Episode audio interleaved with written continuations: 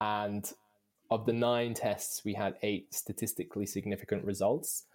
Seven went to one of these variants, one went to the other, and then one of them was inconclusive. And so we were actually quite surprised that eight of the nine actually came back stat sig, and only mm-hmm. one didn't actually return any any result. So what we got was a clear signal from the market which direction resonates with our target base. You're listening to Paris Talks Marketing. My goal with this podcast is to dig deeper into digital marketing success than any other marketing podcast out there, to reveal the growth marketing strategies and tactics that are working today, empowering growth at amazing companies and organizations. Keep listening as I interview founders, CEOs, and marketing leaders from all around the world, primarily from companies in the tech and software as a service industries. Now, on with the episode.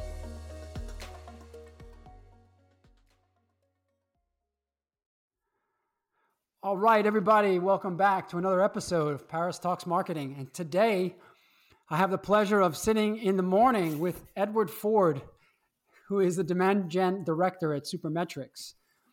And he joined Supermetrics three years ago as marketer number four of the company and employee number 32. And since then, Supermetrics has 5xed its annual recurring revenue and scaled to over 200 team members. Edward previously worked at, SaaS, at a SaaS marketing agency called Advance B2B and was and is the host of the Growth Hub podcast and has grown that show to over 80 episodes and over 100,000 downloads. All right. So, Edward, welcome to the show. Thanks, Paris. So, thanks so much for having me. And uh, great to chat, as you said, in the morning, which is a rare occasion. It is, yeah. You're you're in the same time zone as me in Eastern Europe, and we're going to test the morning freshness, I, I guess, on both sides. Uh, so I'd like first to just start with Supermetrics. I think most of our listeners uh, either are well aware of Supermetrics or they probably a lot of customers as well. Uh, I, I, see what you all are doing as one of the essential tools in a marketeer's tool, toolbox or Martech stack. But for the uninitiated out there, can you just tell us a little bit about what Supermetrics does and what problem you all are solving? Yeah, sure. So Supermetrics, we just help marketers and marketing teams work with their data.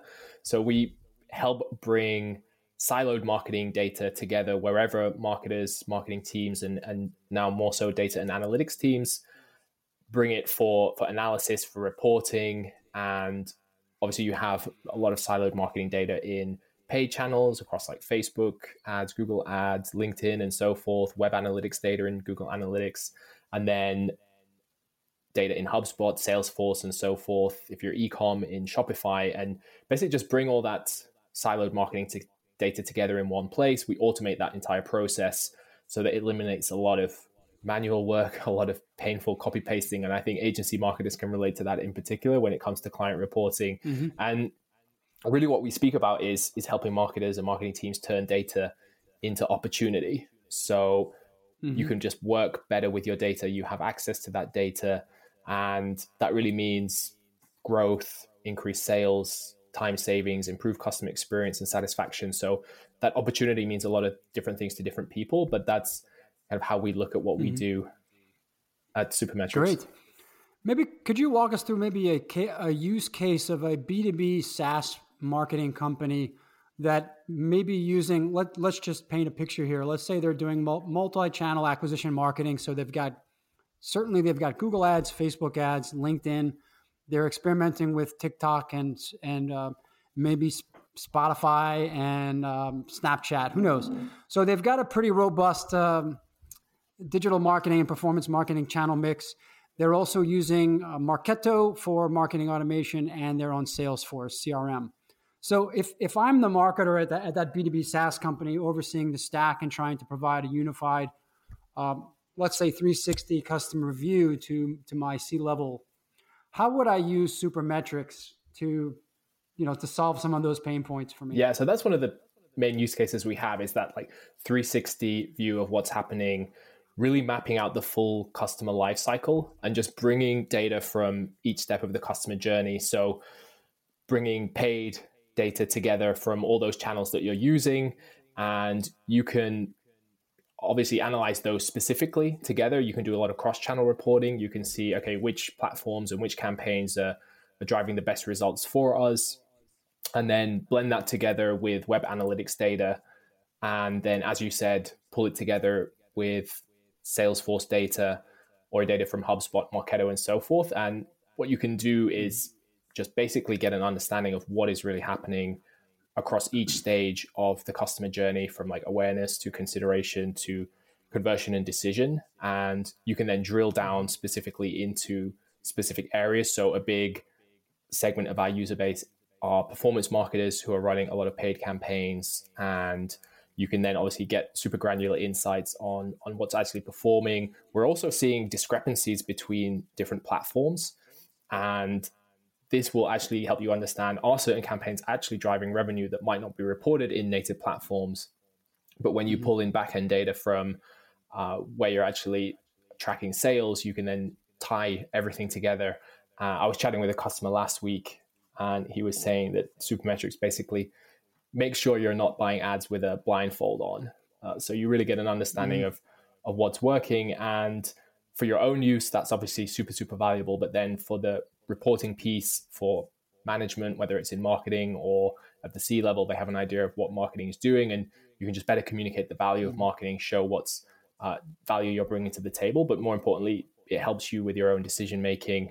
And uh, again, coming back to to that piece on turning data into opportunity, that's really what it's about at the end of the day. So so that would be one example of how B2B SaaS company could use supermetrics. Yeah, absolutely. One thing that in our agency work, we see all the time these discrepancies in the, the reporting that comes from the native platforms. So I'll give you an example. We have, um, let's say that the client's uh, billing platform is uh, Recurly. And that's, that's the ultimate source of truth because we've got, let's say in a, in a particular period, we've got a thousand new trial starts in Recurly. But then Google Ads is reporting 600 of those and Facebook is reporting 800 of those as conversions. So then we've got, you know, if we add those together, we've got, you know, an excess of 400 conversions that are either being double counted or there's certainly an overlap. And, and we think that a lot of times that discrepancy arises from this notion of a, either a view, a view through conversion or different um, attribution models at play within the different platforms. So maybe Google is using uh, data driven attribution and Facebook is using first touch attribution. And these things are almost impossible to resolve unless you have a tool like Supermetrics that's going to bring that all together and unify the customer journey. Um, is that do you still see that with a lot of your customers where you're helping them to resolve this this issue of double counting of conversions across different ad platforms? Yeah, and this is exactly something I was I was talking about with one customer of ours last week. We had a really interesting discussion, and what they were seeing is is that uh, in, this case it was an e-commerce company, um, and they were looking at what Facebook ads was reporting, and they had all their different campaigns, and they were seeing okay which of these campaigns is generating revenue and which of them aren't generating revenue, and and what kind of decisions should we make on the back of this. And they were contemplating these decisions, and then they thought, okay, well, let's just double check this. So with Supermetrics, then they were pulling that data in, and then they were bringing data from the back end of Shopify and had it in a data studio report. And what they saw on Shopify's back end was showing that certain Facebook ads campaigns were actually driving revenue. They're actually performing really well, even though Facebook itself hadn't reported any sales. So it kind of just painted a picture of what is actually happening and uh, resolved these discrepancies that people were seeing, and they were able to pinpoint a 20 to 30% drop off that they could identify by UTM tagging uh, and cross referencing between Shopify and Facebook through Supermetrics. And again, this is when he he, mm-hmm. he said like super, Supermetrics to make sure we don't buy buy ads with a, a blindfold on. So it kind of just helps resolve issues you might have if you just look at one platform specifically but really kind of pulling everything together then gives you this 360 overview of okay what is actually happening and, and do we basically now have a better understanding of the situation because it's so hard to really understand what is actually happening. Buying processes are so complex, and this just gives you a, a little more help in understanding what yeah. the customer journey actually looks like and, and what's working and what isn't wor- working. Absolutely. I'm still so surprised with a lot of uh, even a lot of our clients are still asking questions like, "What is the ROI from Facebook? What is the ROI from LinkedIn or Google?" And that demonstrates a very siloed mindset, which is that I'm investing X budget into Facebook ads, and I want to see what I'm getting back out of Facebook, particularly. And that mindset, most of the time, that there's just a, a, a logical flaw there that they just think that I, I need to see how many sales or I need to see the revenue coming out of these platforms. And I'm not thinking of the journey. I'm not thinking that maybe Facebook and maybe YouTube is creating a ton of awareness, which is driving people to search. And then they go and search for my brand or they search for my category keywords. And there, my search ad is gonna is gonna win that conversion at that time.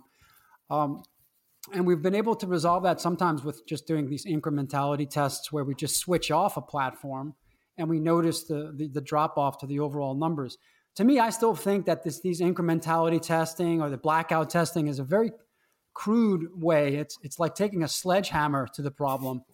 Is there are there other ways that you know using supermetrics or other other approaches that you can be a little bit more precise to understand, particularly the value of the assist, assisted conversion value of upper funnel, mid funnel touch points? Yeah, I think you've opened up a really, really important topic right now, particularly within B2B SaaS and the obsession with direct, like immediate conversions and siloed thinking that we can just put X amount of dollars into Facebook ads and we'll get Y out on the other end and everyone's happy and we can we can see that. But the buying journey is so complex and what you're doing in one channel is going to then drive positive results and action in other channels. And you know what what kind of campaigns are you running in those ad channels? So we speak a lot Supermetrics within the demand team that demand generation is demand creation plus demand capture. And a lot of mm-hmm. people default to the demand capture. So it's paid search ads on like high intent keywords where you can really capture people who are in a buying cycle and are ready to buy, uh, looking for solutions, versus say focusing on demand creation campaigns where you're not really interested in generating direct response in getting people to fill out a demo form or to start a trial or to contact your sales team or to even make a purchase if you're running self-serve SaaS. So understanding the differences and basically understanding the different met- different metrics you want to be tracking at different stages and knowing that what you're doing in top of funnel paid social is going to give an uplift in other channels, probably direct, um, in in branded organic search, and not just in marketing, but I think you're going to see you should start seeing an uplift across other functions and other teams in terms of retention, in terms of outbound and SDR success. That it should hopefully enable them to to be more successful. So I think it, it's really about understanding what you're trying to track it, uh, what you're trying to achieve at each stage, and how you measure and track that. And we can come on to this later. And this is something we looked at with a full funnel brand test we ran uh, at Supermetrics to understand how we're we're performing at all stages of the funnel. Um, obviously using Supermetrics, and that was a very interesting experiment, uh, which is still ongoing at this point. Mm-hmm. Um, so yeah, I, th- I think it really just comes back to to understanding what you're you're trying to achieve at each step. And then there's a lot of internal stakeholder management on that as well, and, and kind of showing the the results. So I think the idea and suggestion you had is one really good way to to kind of show that. Um, but yeah, there's there's a lot of internal stakeholder management that comes with that as well. Yeah. So Edward, you just mentioned the, the brand test, and this is something that I did want to talk about. Let's let's dive into that a little a little bit deeper. So, what what was that full funnel brand test that you all ran at Supermetrics? And uh, you said it's still a little bit early to have the conclusive results, but where are you with that now? Can you just, just tell us about that? Yeah, this is a really interesting project we started discussing about six months ago, where we kind of got to a point where we're thinking, okay, here we are, our annual recurring revenue is at this level, and we're trying to get to the next big milestone. And are we on brand? And in terms of getting to where we need to go, does does is Supermetrics speaking to our audience, and, and do they relate to it? And this is where a lot of teams can go down an opinion road where I think we should be this kind of brand, or we should have this kind of identity, or we should have this kind of tone. Um, so in true supermetric style, we we said, hey, let's test it. Let's put together a test plan and let's see what the market actually says and what the data shows. Uh, and so we basically came up with an idea to create two completely new brand identities, visual identities for Supermetrics. One super emerging, very techy, very startupy, very sassy, uh, and the other super established, so very mature, very trustworthy, very rational in that sense. And I think the current Supermetrics was somewhere in the middle. Um, and, and we were thinking, okay, which direction do we want to go? And we put together these two brand identities in like a few weeks during the summer. Like we have this incredible design team who were working with us. We had two task forces. Uh, we kind of split the marketing team into the emerging and the established team, and it was quite hard to push really, really hard in both directions to get these two very, very different identities because you have to put your own opinion and ego aside. And, and if it's something you're not too sure about yourself, uh, it can be quite hard to cross over that threshold. And what we did then was uh, once we had these two identities was to run a full funnel brand test. So we ran nine tests across the funnel at the top, uh, at the middle, and at the bottom. And we had a landing page for both, which was essentially just a mock up of a potential homepage. And the goal we were looking at for both was trial or demo button clicks. And we were running these tests across uh, YouTube and Facebook uh, and other channels. And we put together some creatives. And it was a whirlwind of a few weeks. Uh, and of the nine tests, we had eight statistically significant results. Seven went to one of these variants, one went to the other, and then one of them was inconclusive. And so we were actually quite surprised that eight of the nine actually came back stat sig, and only one didn't actually return any any result. So what we got was a clear signal from the market which direction resonates with our target base. And we obviously can I can I try to guess before you? I don't want you to give it away just yet, because this is fascinating. Um, there was one startupy techie one, and then there's one more mature. I'm just trying to figure out how the market perceives you all now because you've been well. Supermetrics has been around for many years. I know. Um, to me, it seems like you're in a in a in a league of your own with with no true big competitors right now, but. Um, I, I could be wrong about that. I'm going to say that the established brand, the, the more mature, established, rational brand was the one that actually delivered the most. You said you were measuring this on, on demo demo clicks, not not actual lead gen, but yeah, we were doing we were just doing it on button clicks for start trial or, or book a demo on that mock-up landing page because mm-hmm. we wanted something super quick. Mm-hmm. Um, yeah. So this was the first stage of the test. I don't know if uh, okay. if this is going to be put on YouTube as well, but I'm doing my poker face best here. So we'll see. We'll see. Um, oh, so it's not. Uh, uh is the answer? You don't have the answer yet. It's still ongoing. Still... So so okay. What we're what we're doing, like when we ran the numbers, obviously using supermetrics and and got that initial read. Uh, what what was interesting mm-hmm. is that actually both variants showed uh, a, a, significant uplift from our baseline, which already in itself was a mm-hmm. was a win. Um, yeah, and the next phase after that was then to take the the variant that we saw as as the strongest from the results mm-hmm. and build a, an MVP site. So it's essentially a micro site with with some uh, of our most visited pages, and then roll that out in test markets, which is kind of where we're at mm-hmm. now. So in in Canada or and then the UK and Australia. So if anyone's listening in those markets, maybe yeah. you've seen it. Who knows? Uh, and then what we're looking now is is to see okay how does uh, how does the microsite perform? Because obviously the one page just gave an initial read. And as you said, we were just looking mm-hmm. at button clicks, so we don't know exactly the impact further down the funnel.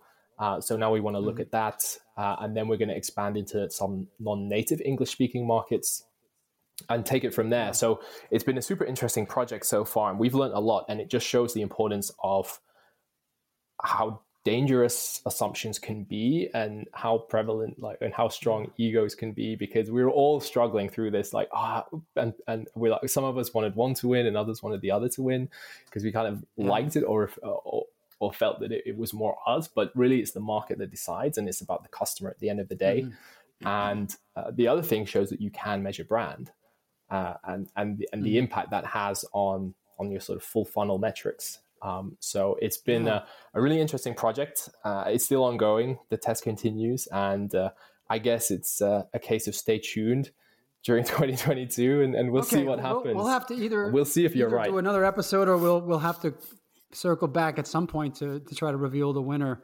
Um, I'm even noticing my, my own personal bias now as you described this. It's almost impossible for people not to have a favorite horse in the yeah. race. I suppose, huh?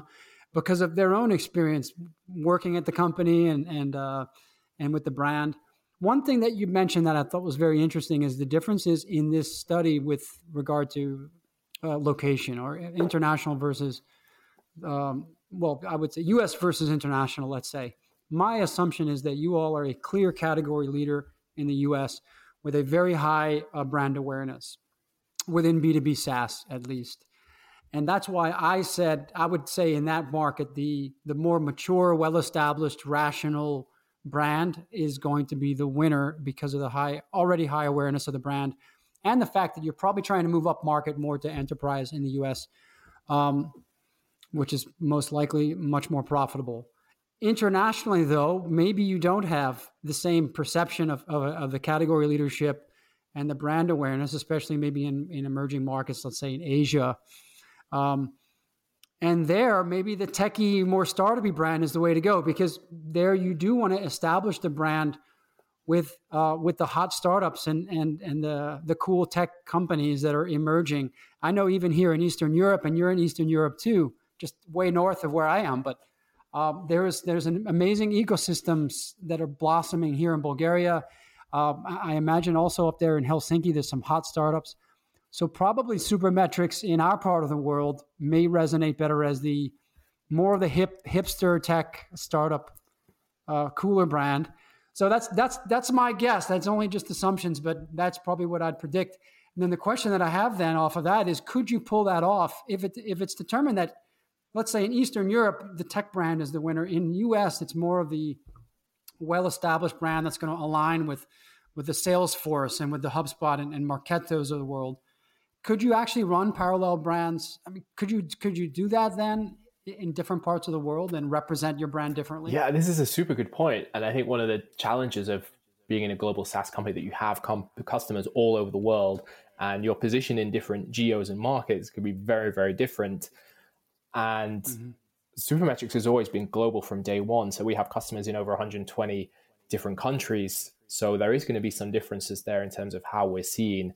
And mm-hmm. kind of managing that is is a challenge. Whether a brand could actually pull it off by having sort of region specific differences, it depends what sort of scale those differences are. Obviously, there's going to be differences you want to make mm-hmm. for for specific markets. And one thing we're looking at for this year is that uh, regional marketing is is on a roadmap and now it's the time to to become more focused especially since our sales team is structured on a geo basis. And one interesting thing tied to this that I learned about when uh, interviewing uh, someone for, for for my podcast, The Growth Hub, was that they solved this problem by actually creating a direct competitor, which was mm-hmm. essentially competing with their own product at the lower end of the market as an entry level product in their space. Um, mm-hmm. So it was in the accounting and finance space, and they built a great brand and they they said that okay, we're going up market, and now we're positioned as more established, more trusted, and, and higher ACV. So they created a direct competitor for the lower end of the segment, which nobody realized mm-hmm. was actually created by the market leader. And that was how they overcame that challenge by having two essentially different companies, not just different brands. Um, but you would never have guessed that they were actually from the same company. So that's another yeah. strategy or another way to go about it. It's a more extreme one and one I've never heard of other than this example. but uh, it worked out for them. Do you think Supermetrics could do that? I don't know. We haven't really discussed or thought about it. I guess all companies could potentially do that. But whether you would, yeah. though, that's a whole new question. Right, right. I, I, think a lot of a lot of companies just don't even assume that that's a legitimate option because this is our name, this is our brand, our logo, our identity. Um, but essentially, if you've got great technology underpinning everything, what, you know, why why not roll out a, a family of brands? Maybe you can have an umbrella brand with different sub brands underneath it that can serve different markets, different sectors in different markets. Yeah. And um, I, I, think probably a lot of SaaS companies don't even consider. Yeah, and I th- so seriously. yeah, and, and I think what's interesting about that idea and that point is that we're seeing a lot of discussion around B2C coming into B2B and B2C style marketing coming into to B2B, which I think is a really good thing. But that also sounds like a very B2C play where you have these uh, house of brands where they just have yeah. all these different brands which are part of the same company, like a Unilever or a Procter or Gamble uh, or a L'Oreal, and mm-hmm.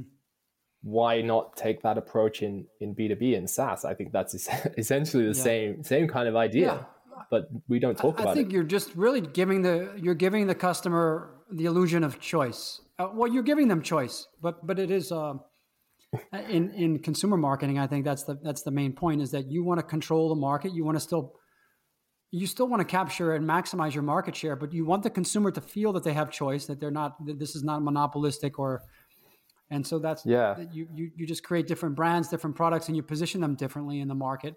You can even do that in the same market, or you can position different products in different markets, which is probably the, the more appropriate one for um, for B two B or for your case.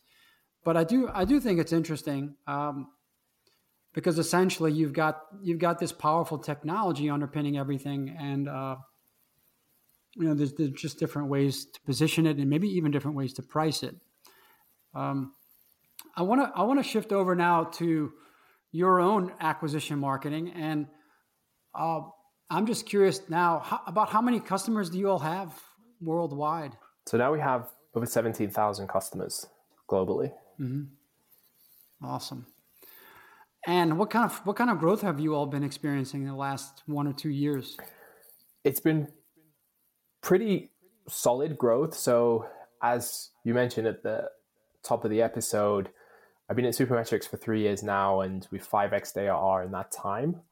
Uh, so mm-hmm. it's it's been uh, pretty rapid uh, over the last few years, and both through net new business and expansion since uh, obviously, mm-hmm. with the SaaS business model, it's also built on the uh, the fact that you need to retain your customers. Uh, so the retention, uh, expansion, upsell piece has been big as well. Um, so that's what we've been looking at in terms of growth over the last few years. So, are you more focused in your role? Are you more focused on acquisition, or do you have any oversight also into retention? Yeah. So now that we're scaling up the marketing team, we're becoming more focused on who is owning the the acquisition piece, and then who's also uh, owning the the retention and customer marketing piece, and building out teams to to serve that because it's it's its own own job and its own work, and you can have a big team on that. So we have now uh, a customer experience team who are looking after customer marketing and uh, the retention uh, piece for for the majority of our base. We also have uh, a customer success team managing our biggest clients uh, and looking after them but from our perspective in demand, we uh, of course do uh, do look at the the wider customer lifecycle, but our primary focus is on awareness and acquisition. And like I mentioned, we look at demand gen specifically as demand creation plus demand capture. So if you think of your mm-hmm. total addressable market, that 100%, you could break it down into roughly 5% of that market is probably ready to buy at any given time. So they're in a buying cycle, they're mm. looking for solutions, they're comparing you with competitors or alternatives. But the remaining 95% are, of course, interested in and are very relevant for you, but they just might not be in a buying cycle. They might not be uh, mm. looking for this specific solution, um, but you still need to reach them. So the demand creation is really focusing on that segment of the market and making sure that when people in our TAM are ready to buy, Supermetrics is top of mind. And then obviously for those who mm-hmm. are uh, in a buying cycle, we want to be part of that discussion and make sure we're found. So uh, this kind of comes back to aligning marketing activities with lower intent and, and higher intent actions. And I think Chet Holmes spoke about this in the Ultimate Sales Machine. Refine Labs and Chris Walker, they, they talk about this a lot, and this has really influenced our thinking. Um, and I think a lot of small teams, especially early stage, uh, including us, you focus on the demand capture piece. And we spoke about this earlier as well that, you know, just invest money in Facebook ads and let's get signups and conversions immediately. Um, but you need to do both. Um, and, and that's what we're much more conscious of now going forward and kind of really thinking yeah. about how we structure the team and, and what the playbook looks like. Um, but our focus, yeah, is, is very much on the, the awareness and acquisition part of the customer lifecycle. Yeah, absolutely. I think it's so tempting to just try to squeeze every drop out of the bottom of the funnel yeah. and just keep investing and investing more there because that is that is where the highest ROI and the most immediate ROI lives. You you've got you probably right about five five percent of your addressable market at any given time is probably in market, and they're probably ready to make a purchase decision in zero to thirty days from from today. So what you know, why not you know squeeze every drop out of that? Um, if that, but if that's all you do, then your your funnel will, never really get any wider at the top. You know, you're always just going to be sitting at the bottom waiting, and then it just becomes a a viciously competitive paid search yeah. game, and then bids will go up and bids will go up, and and if your competitors are doing the same thing, and then eventually you all are just going to erode each other's margins there because you're just you're just fighting for the bottom, and you're not trying to grow the pie uh, up up at the top. Exactly. So I think at some point, if you're starting out, it certainly makes sense. You've got to fight that fight down at the bottom of the funnel. Um, but then you, you also need to look a little bit past the immediate short term and, and figure out that if we don't build a brand here, we are always going to be fighting in the shark tank.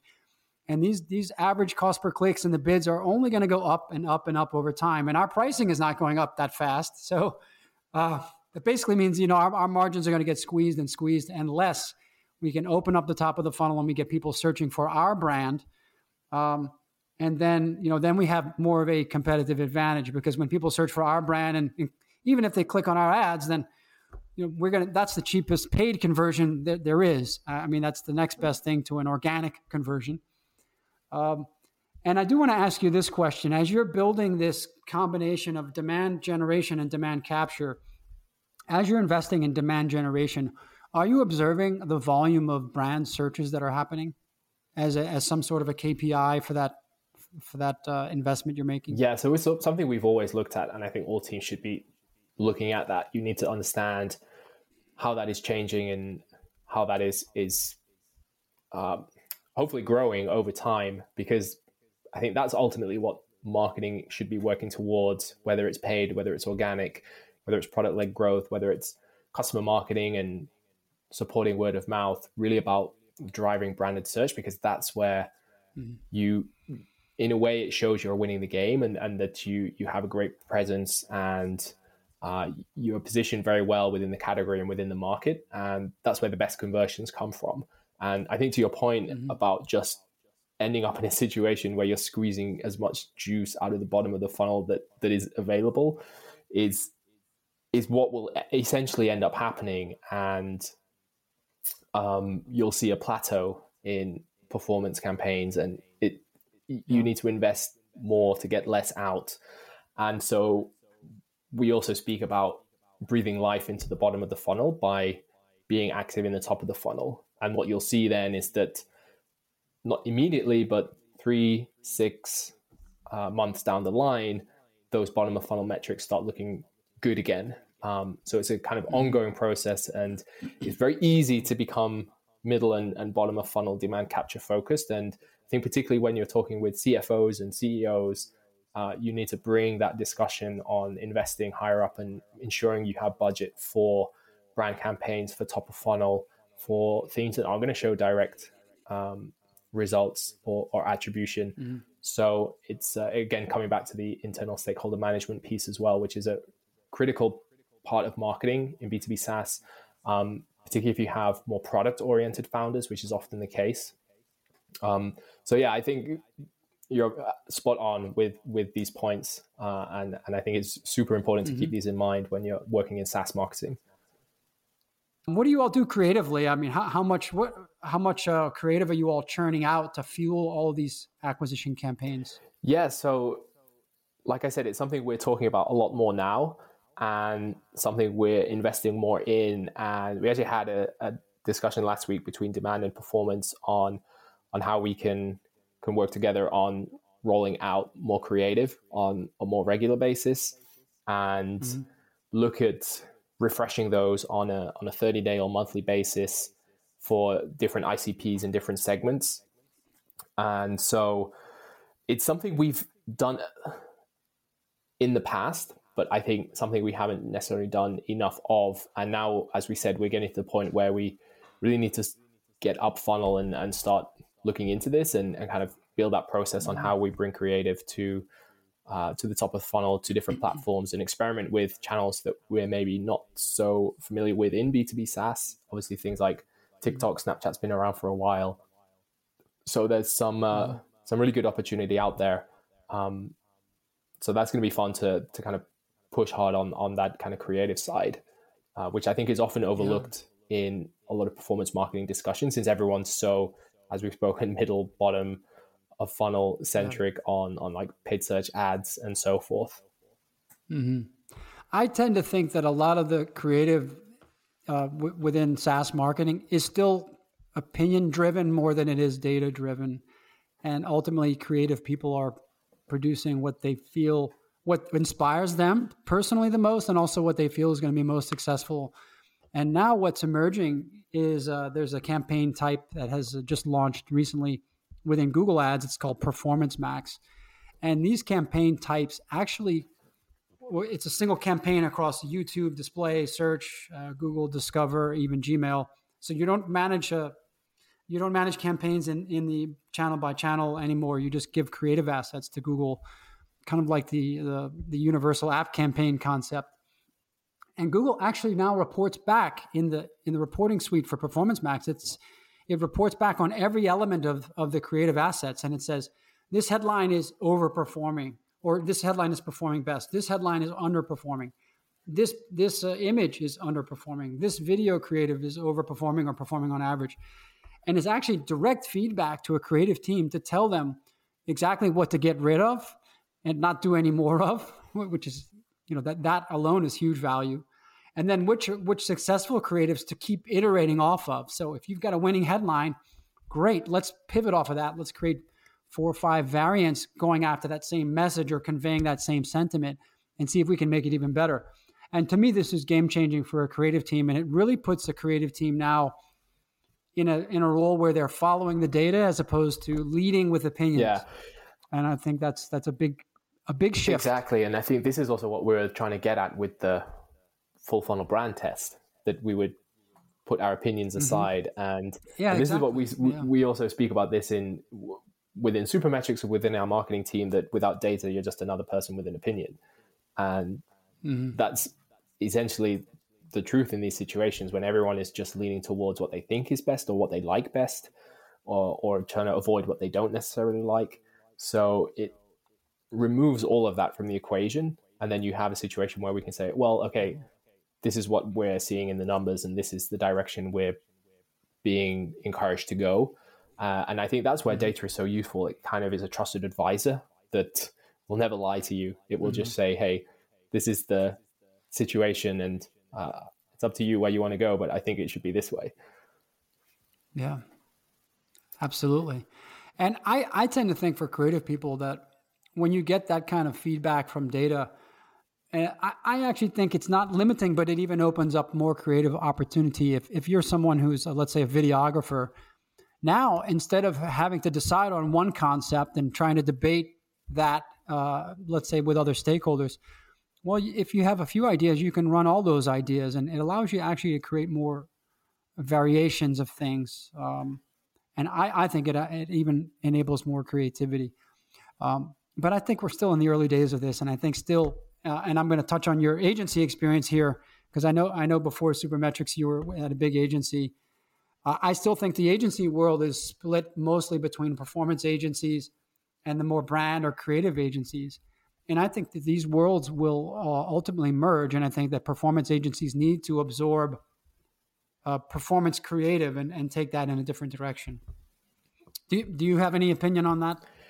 Yeah, I think that uh, advanced B2B was actually somewhere in the middle in that it was performance driven and uh, driven by by data, but also from the brand perspective. And so the starting point was really understanding the brand and the strategic narrative and the space uh, that customers are in, but then combining that with growth marketing and performance marketing and running sprints on a monthly basis and balancing between the two essentially um, to generate results for clients. So yeah, I think there's going to be a coming together uh, for sure um, between the sort of more performance uh, driven and, and the more creative driven. So it's going to be uh, mm-hmm. it's going to be fun fun to watch how this plays out. Yeah, I think these worlds are colliding, and I think there's a third leg of the stool, which is data science. Uh, real da- real data science going beyond analytical rigor but real machine learning stuff. I think that these worlds th- these are the three aspects i believe is the agency model of the future the performance agency model of the future. Um, do you have any any advice? So you you have this very unique background of having that that agency experience with one of the top per- performance agencies out there and then over to supermetrics. Um, what what advice would you give to an agency owner, let's say like me, uh, who's listening to this, uh, given given your experience? What what do you think agency owners need to be thinking about right now uh, for the next two or three years out? So I think the agency space, and I think it's all spaces as as we go forward, will become more niche, more focused, and going from this sort of 360 agency to solving a really specific challenge for a specific audience. And I think, particularly on the audience side, um, there's a lot of opportunity uh, as markets become consolidated. So I think it really just comes back to really understand your position and who you're trying to serve and the value you bring to that unique audience. Um, so I think that's going to be the future of of agencies, really, really targeted to specific geos or industries or verticals or audiences.